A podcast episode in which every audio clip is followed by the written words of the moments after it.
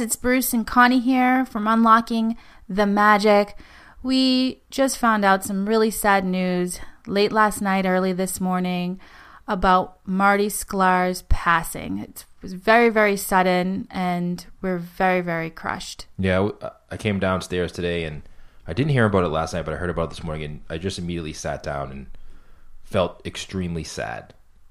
Just saw him at D23 and he looked so happy and his stories were so he, he memorized his stories. Like he could tell you the stories of what 50 years ago like they just happened yesterday. Yeah they were so vibrant. And he's such a great storyteller and he had a great perspective on the company and what he's done there. So i mean i just wanted to kind of go back and recap our interview with him and reshare his story because I really want to get it out to as many people as possible. Reshare, reshare. If you guys can share this episode, it would be super, super special. Not for us at Unlocking the Magic, but for Marty and what he's done throughout his lifetime. It's really important for us to.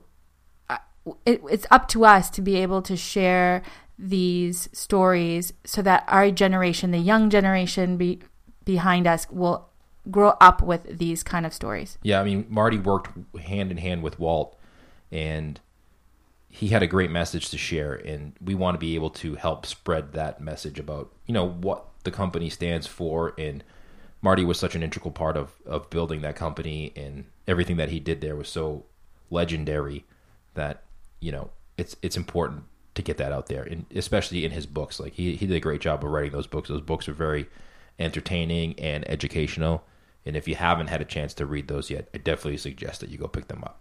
He was one of the few people that was fortunate enough to attend all Disney park openings in the world from 1955 from from the original Disneyland. I mean, you could just see and feel the p- true passion that he had for everything he did. And even though he technically retired a long time ago, still involved in the Disney community and going to talks and meetings. I mean, he still had things coming out in the future. Like he had scheduled uh, invitation dinners and he was writing a new book. He's still such a lively guy that it's all of a sudden to have this happen is just shocking. Bob Iger said it perfectly just recently.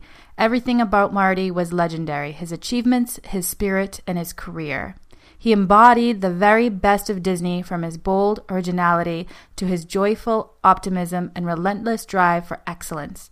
He was also a powerful connection to Walt himself. No one was more passionate about Disney than Marty, and will miss his enthusiasm, his grace, and his spirit. Uh, that was pretty well said. Very, very humbling. So let's just here's a here's our interview with Disney Imagineer and Disney legend, Marty Sklar. But we have today with us someone very special, someone that we have admired for many, many years. He is the original Imagineer. He's the author of Dream It, Do It, My Half Century, Creating Disney's Magic Kingdoms, and most recently, and maybe my most favorite, newest book, One Little Spark Mickey's Ten Commandments and the Road to Imagineering. You guessed it, Marty Sklar. Um, Marty, welcome to the show. Thank you so much for joining us. We are big fans. I think I, I don't think I bought your first book, Dream It, Do It, at the writer stop at Hollywood Studios uh, many years ago, and I and I think I read the whole book while we were on vacation because I started to read it, and I couldn't put it down. It was just a really great book. And then when we got your second book, One Little Spark, um, it really encompasses the philosophy that we try to have with our kids, which is try to find what you like to do. And I love the the part in the book where you talked or through emails and letters with all the Imagineers about you know their tips and ideas because they get asked all the time about how to become an Imagineer and what they would do if they could kind of do it all over again. I love that part of the book. Yeah, thank you. That was important to me that the book not be just about me, but rather about how so many different Imagineers have taken so many different paths to get where they are because there's no formula, there's no one way, and uh, young people can't look for that one way because uh, a lot of things are individual to the uh, person that is doing it and the talents of that person. So it was important to get all those perspectives, I think. Yeah, it was great to read their different perspectives. It's great to read because as a parent, um, we tend to push our kids in a certain direction, even though that may be what we want, but not what they want. And it's important for the kids to kind of find out what they like to do on their own. Well, one nice part about the book that I've enjoyed, I've heard from four or five different um, schools that they're using it as a text, and uh, including a couple of college courses. So uh, I think it uh, it did what it was intended to do. Yeah, it was, it was a really yes very i couldn't put the book down and actually after i got finished reading with it uh, bruce read it and now our 14 year old uh, has picked it up and she's reading it so it really um, is a special book that you can share with all uh, with the whole family which i really i really love well thank you very much i appreciate that um, so for anybody who hasn't heard your backstory can you bring us back to the first day when you're in college and the Walt Disney Company calls you and says, "Hey, we want to have you interview for a job." That must have been a scary part for your career. Well, it was kind of um, confusing in, in, one sense because I was uh, living at my fraternity while I went to to uh, UCLA, and uh, I w- didn't. I wasn't there when the call came in from a Card Walker and a message was left for me. And I thought one of my fraternity brothers was playing a joke on me because he was uh, uh, his father at the time was one of the people who ran the Desert Inn in Las Vegas, and the only part I could think of was uh, had to do do with uh, somebody dealing cards in Vegas or something. So I just I didn't even answer re- answer the the uh, return the call. Fortunately, oh Mr. fortunately, Mr. Walker called me back, and it turned out to be E. Cardon Walker, who was then a, the head of marketing for the studio and the movies and and uh, uh, the beginnings of Disneyland. And uh, he asked me to come in for an interview, which I did, and they hired me. Uh, the the uh, summer after my junior year, uh, and I went to work at Disneyland a month before Disneyland opened. That's amazing. Were you nervous in your interview? What was the interview process like? Did you did you meet Walt Disney in the interview or after you already started working there? No, I met Card Walker and one of his associates called uh, his name was was Jimmy Johnson, and he ran the record company.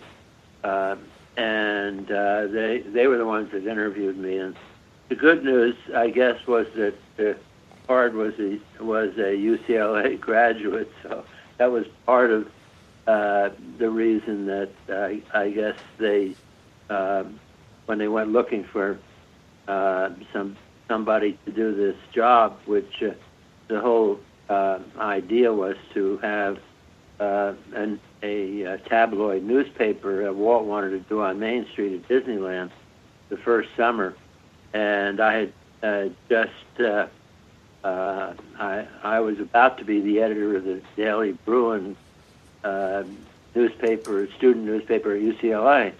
So um, I guess I had the right formula. And subsequently, I, uh, the, somebody in the archive sent me a memo that uh, uh, Ed Ettinger, who became my first boss at Disneyland, sent to Walt about having found someone who to edit this newspaper. And it's a very short memo, but it's kind of interesting. It goes back to uh, June of 1955. And what was so the newspaper that you were writing for Disneyland? What was the stories involved? How did you come up with those stories? Well, Walt wanted to uh, kind of like the windows on Main Street. You yeah. know, he wanted to thank so many people for having helped him accomplish what he wanted to do with Disneyland.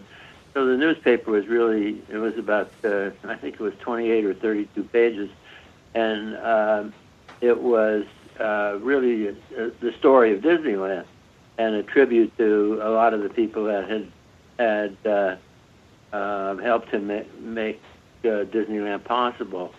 And uh, my my favorite uh, piece was uh, I got um, one of the um, I, I can't think of his name at the moment, but he was a uh, a writer at the studio, wonderful writer, uh, and he wrote a column called Under the Gaslights.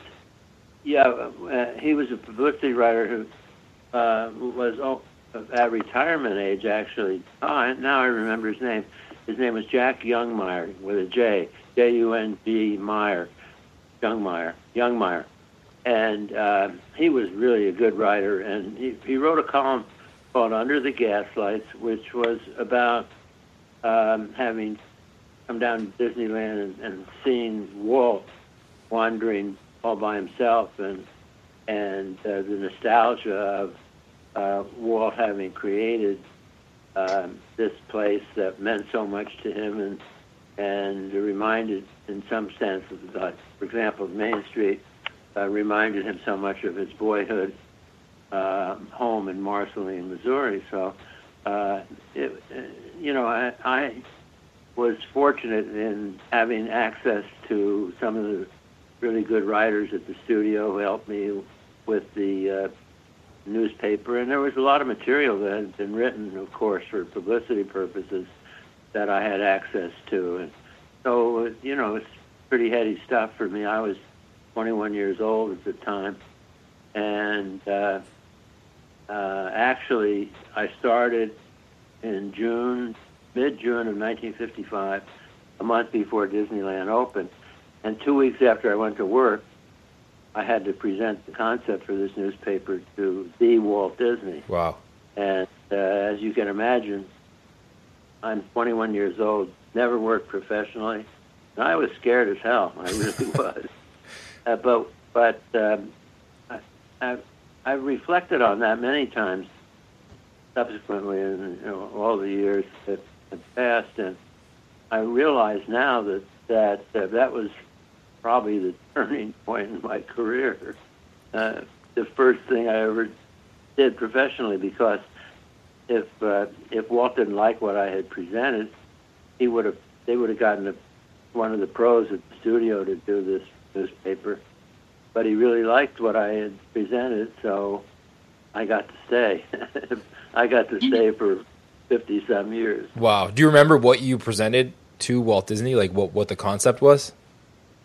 Oh, sure. It was a tabloid newspaper, and and uh, one of the things that I had the good fortune of uh, at, at UCLA, um, I knew we used a printer who uh, knew um, about a, a type house in Hollywood that had the, all the old-fashioned woodblock types that they used to use around the turn of the century. So I was able to go to to that um, type house and and actually use some of those uh, old authentic woodblock types that they used to use in newspapers around the turn of the century. Oh wow! Turn of the of the 20th century. Uh, so uh, it had an authentic look. And then uh, one thing that was interesting was uh, there was a shop on uh, Main Street. It's where the hat shop is in Town Square now, and uh, it was where the strollers and wheelchairs at that time uh, were rented, and also you could go in and they had a, a, a little printer, and uh, we would leave the headline off the newspaper, and uh, you could get your name printed, and you know, Bruce and Connie visit Disneyland. Wow. And uh, so that was a nice souvenir for people too. I wonder if there's any of those left around anywhere. Gosh, I don't know. I never even had it done for me. Oh, you didn't? No. so One thing when you're when you're working on all these things, you don't take the time to yeah, to uh, do the kinds of things that, uh, except as an example, when we when we try to roll something out, we do try to uh, uh, experience what the guest is going to uh, receive or, or experience. right. You think of it as the the person making it, but you don't really think of the person using it. Like you wouldn't go there and write your own newspaper. Marty was at Disneyland. That It's just something, not something that you would do, but we would do that as the consumer. I wish I'd have done it though. I know, huh? Yeah, Um, it would have been a great souvenir. How long did you do the new Disneyland newspaper? How long were you on that part of the job? Well, I only worked the first summer uh, uh, in the PR department at Disneyland, uh, and then I went back to school because I still had my senior year to finish, which I did, and, and I went to work uh, during my senior year for uh, uh, an advertising trade publication in Los Angeles. I, I worked maybe uh, six or eight months for them, and then after I graduated, I uh, went back to Disneyland in the fall of '56, and then uh, stayed till I retired in uh, 2009. Wow. When you were in college, were your college, uh, the people who went to school with you, were they uh, like fascinated with the fact that you worked for Disneyland and you know have met Walt Disney? where they asking you all kinds of questions and where they uh, like happy? I was thinking, were Yeah. you a, a celebrity? yes, that's what I was trying to say. Well, not not so much uh, because um, Disneyland was brand new then, and uh, a lot of students that, that that I knew had not even been to Disneyland by that time, um, and so it, it if if it were today, it would be very very different. Right. but uh, at that time uh, there was uh, not as much knowledge about uh, Disneyland and and yeah, there were a few people that that knew that what I'd done and and uh, were interested in knowing more, but uh, it wasn't anything like it is today. Right. And then you transitioned into writing for Walt Disney. What was that like? Well, that was a quite a, uh, an unusual opportunity because when I came back in the fall of '56, um, Walt wanted to start communicating about uh, future projects and also about uh, opportunities for sponsors uh, because that sponsorship money was important to cre- create new attractions. So uh, I was, even though I was in the publicity department at Disneyland, I was kind of loaned to WED, WED Enterprises, which was uh, Walt's company that he had formed in 1952 to design Disneyland. And uh, I did three, uh, I guess you'd call them booklets more than brochures. One was called Disneyland USA, and it was the story of Disneyland. It was really aimed at, at uh, sponsors. And then there were two more. One was called uh, uh, Edison Square, uh, and uh, it was Walt wanted to, to do a street off Main Street that was based on Thomas Edison and the advent of, electricity, and so that that brochure was aimed probably more at General Electric than anything. Um, and excuse me. Ultimately, that uh, became the story of the Carousel Progress for the New York World's Fair. Um, but at the time, it was thought of as a as a walk-through street, kind of like um, um, Greenfield Village that Henry Ford had done in uh, in Dearborn, Michigan. And then the other was uh, about Liberty Square, and uh, Walt wanted to do a, a, a street, another uh, street off Main Street, uh, based on uh, the advent of the country and the Constitution. And of course, that became Liberty Square at, at, in the Magic Kingdom at Walt Disney World ultimately. Hmm. But I uh, that that put me in touch, working with all the great people at WED, and it was the first time I worked with uh, Dick Irvine, who ran uh, the design company, and Bill Cottrell, who was the president of WED, John Hench, Herb Ryman, and Claude Coates, and all those great people that became my colleagues later. But it was the first time I had uh, worked uh, with them. It's amazing to us to hear you mention those names because they're, you know, Disney legends, and you hear about those people and you worked with them. For us, it's you know it's legend, but for you, it's you know what you did for so many years.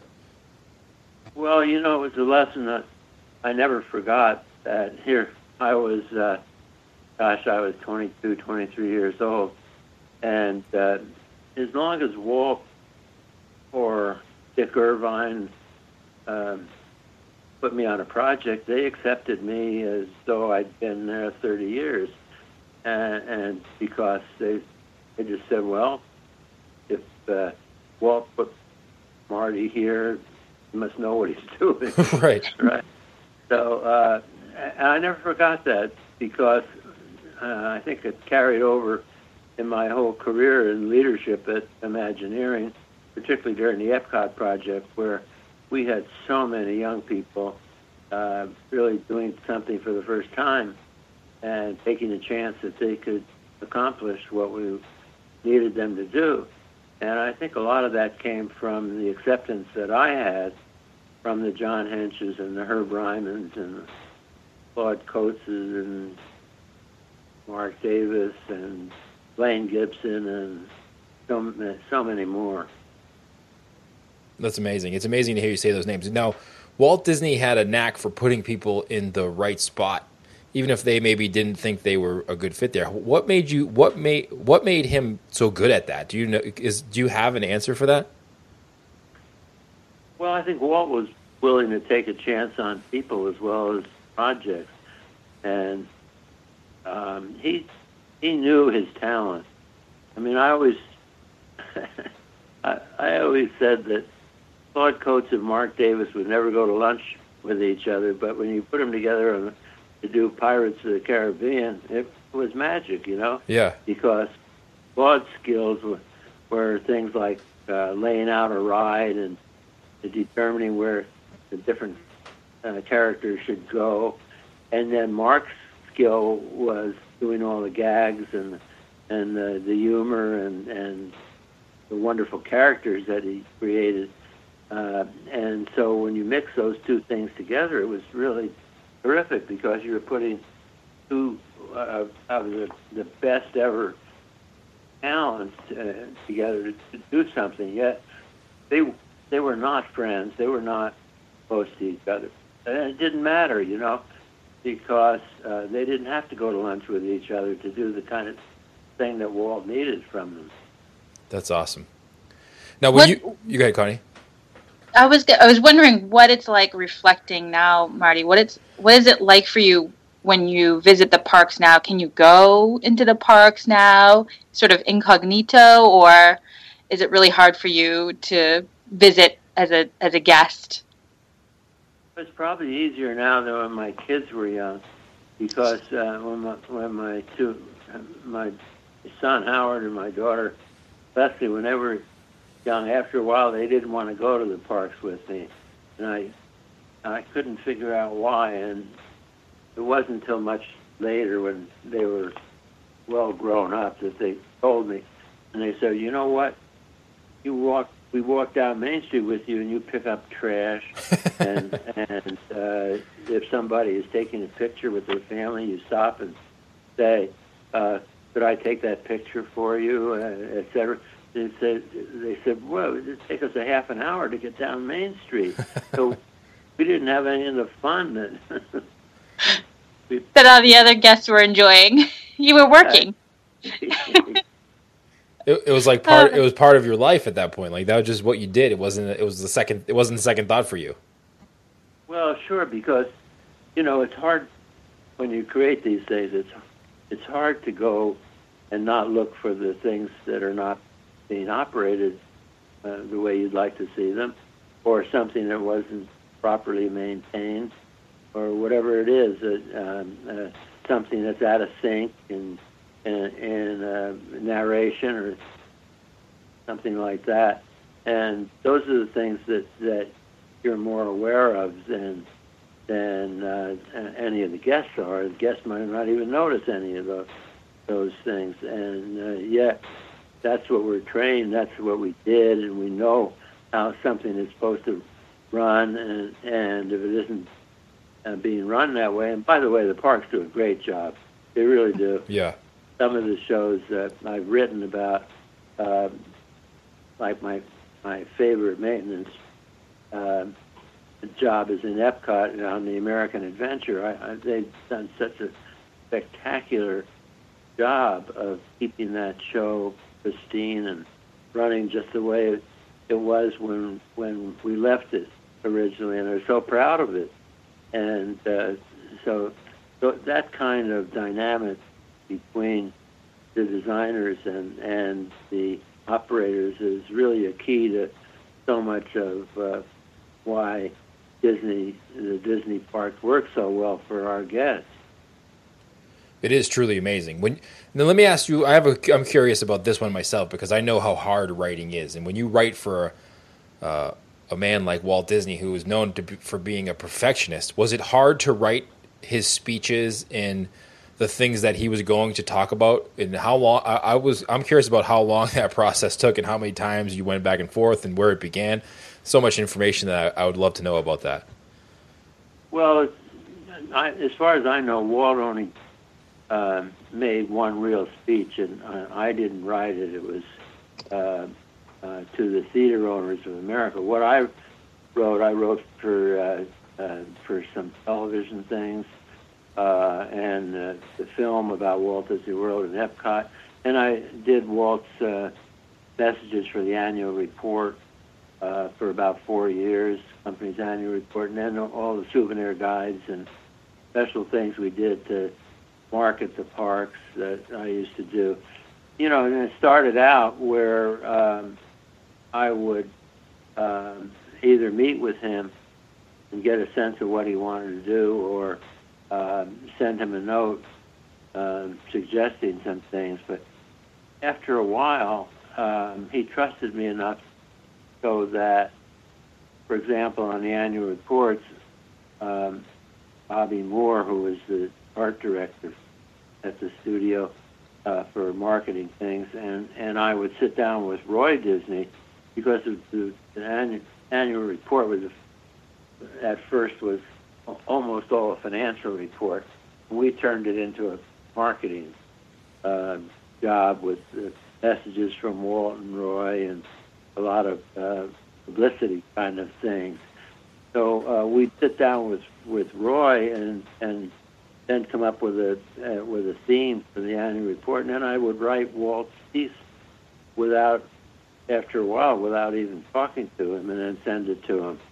Uh, so that kind of trust was was really important over time, and and something that I really valued uh, quite a bit. That he trusted me to be able to do this without uh, uh, without even sitting down with him. And then I get notes back, of course, and uh, and things he he wanted to emphasize or change or whatever it was. Much different than now because it was really notes. It wasn't emails or text messages or anything like that.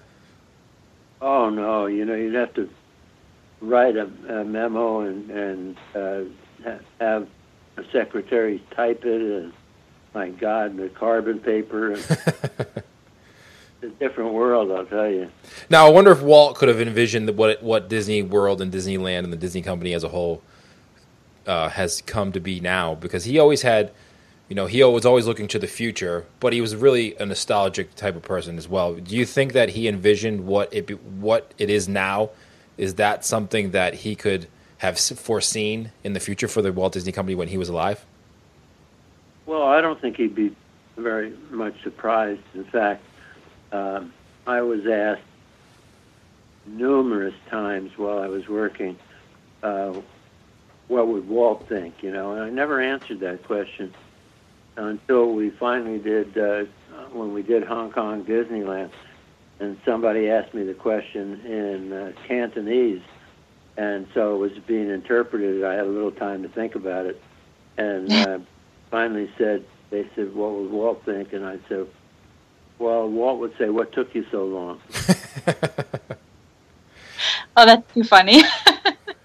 that's hilarious. Because you know, he was impatient, but I remember uh, for a, a, for the presentation that I wrote for him uh, when uh, Walt and Roy announced uh, with Governor Burns announced the Walt Disney World project in 1965, um, we we uh, did a search and got the interpret the uh, uh, his the the way his uh, foreign television was was done. So, in other words, we used a lot of uh, um, French and and Japanese. Walt being uh, uh, Walt talking uh, on those television shows that had at the time they were not uh, they were all uh, done with a voiceover that was supposed to be Walt's voice, and so we had 22 different uh, uh, languages, and this was 1965. So, Wow. it- you know, Disney was worldwide then uh, already. So it was only time. It was only a matter of time before the parks also became worldwide. Um, and uh, so that that really, I don't think it would have surprised Walt at all that uh, uh, the, the worldwide impact of what he had started. Yeah, he was really a great entrepreneur, even in even in, in today's standards.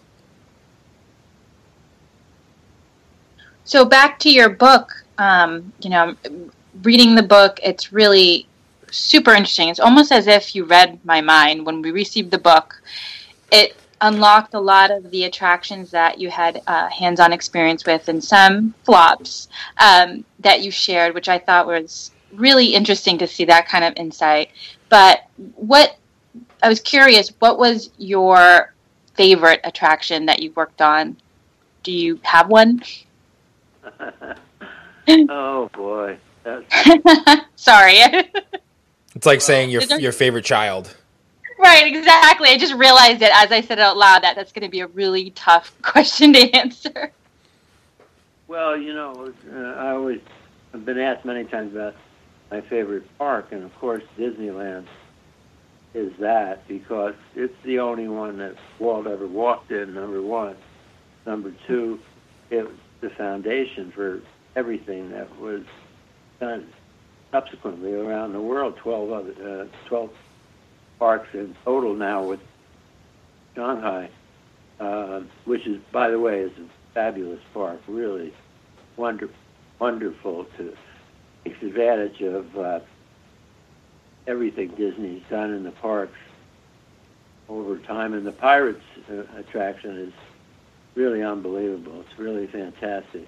Um, but of course, I and I have a hard time saying not saying Epcot was my favorite project because we spent uh, eight years uh, from the time we started to the time we opened, and uh, there was no precedent for it because all the other parks were fantasy based, and here was a park that was uh, reality based, if you will. Right.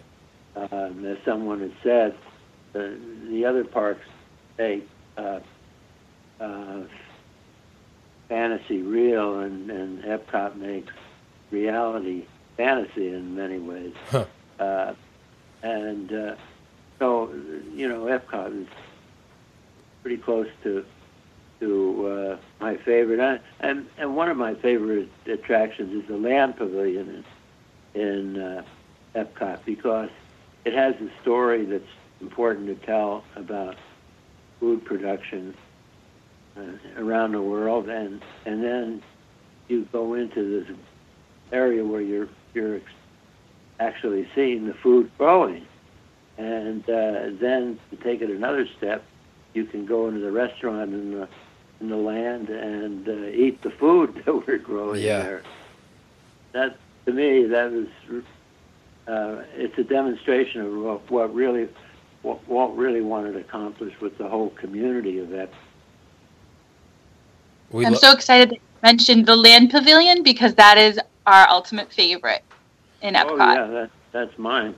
I love. Absolutely. I get overwhelmed looking around at all the different vegetables and fruits that they grow and how they grow. It's amazing to see all that stuff.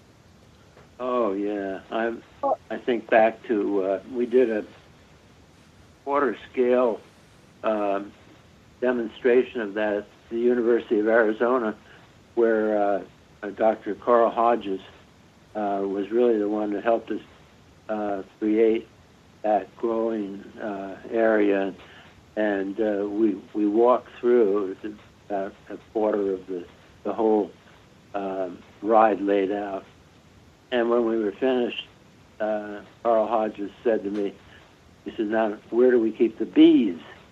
and I I said, Carl, we're in an open boats, no bees. And he said, Well, how are we going to how are we going to pollinate the food? I said, You know something, Carl? We're story people here. You're the technologist. You're going to tell me how you're going to pollinate the food. exactly. That's funny. You never you never really think about that while you're riding the attraction. Well, they have to hand pollinate all of that. Yeah. And about uh, I think it's about once or twice a week they have to go through and and uh, pollinate all all that food so it keeps growing. Wow, That's awesome. That's incredible, and we love taking the kids on that attraction. And one thing that we love about all the parks is that we feel that the kids are enjoying themselves, they're being entertained, but they're also learning something. Um, and it makes it really special. It's it's a way for us to connect as a family, and that's one of the reasons why we love going to Disney World often. And that land pavilion is a must do every time. Yeah. Well, yeah, I think it's very, uh, very special, and you know, um, one of the things that that um, we can you can trace with so many different attractions, not just in Epcot, but uh, but in Epcot particularly, is that uh, learning can be fun, yeah. and uh, we can make it fun, uh, and uh, uh, yeah, you can uh, be serious about certain certain things, tell serious stories. The American Adventure is a wonderful example of of that, and yet at the same time, it's entertainment, it's fun, and it's an experience like uh, that that uh, um, the ride through in the land is is a experience that you can't have anywhere else. And I think those are the kinds of things that Disney um, uh, is so good at doing. Yeah. Yeah, we talk about that on the show a lot. Just you know, many times people go to Disney World and or Disneyland or any of the parks, and they try to do as much as they possibly can. And we always say, you know what, take a step back, relax a little bit, slow down, and, and and take a look around because there's so many more messages that you'll find if you do that way than trying to just go from attraction to attraction. Yeah, I learned uh, something early uh, on at Walt Disney World. I think it was the first time I took both my kids and their families, and uh, uh, I had a whole schedule set up. And uh, the third day um, at dinner the, the night before, the, I guess the end of the second day, I said to uh, everybody, "Now tomorrow, here's what our schedule is." And my son said to me, "Tomorrow we're sitting by the pool." Oh, that's so funny. That sounds like Connie. oh, here, here's the thing: if you go to Walt Disney World and you say, "I'm going to try to do everything here," you'll go crazy. Yeah, there's so I much mean, to you do. Can't do it. You've Well- got to pick and choose and say, "Okay, this trip I'm going to do such and such and such and such, and the next trip I'll save for doing this and that." And you'll have a much better time if you schedule yourself that way. Right. We're actually making our first trip to Disneyland. We've been to Disney World many, many, many times, but we're making our first trip to Disneyland in two weeks. Oh, well, congratulations! Thank you. We're very, very excited. Yeah, very. We're we're in Boston, so we're kind of far away from the uh, Los Angeles, California area, but uh, we're making the trek out there. It's going to be our first trip. The kids are really excited to, like you said, walk the park that Walt Disney actually saw and walked in.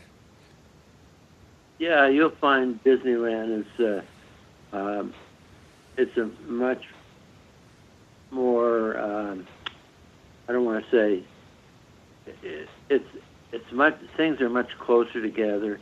The big spaces, the things that we did at Walt Disney World and later, where you, you realize how many people you had to uh, handle.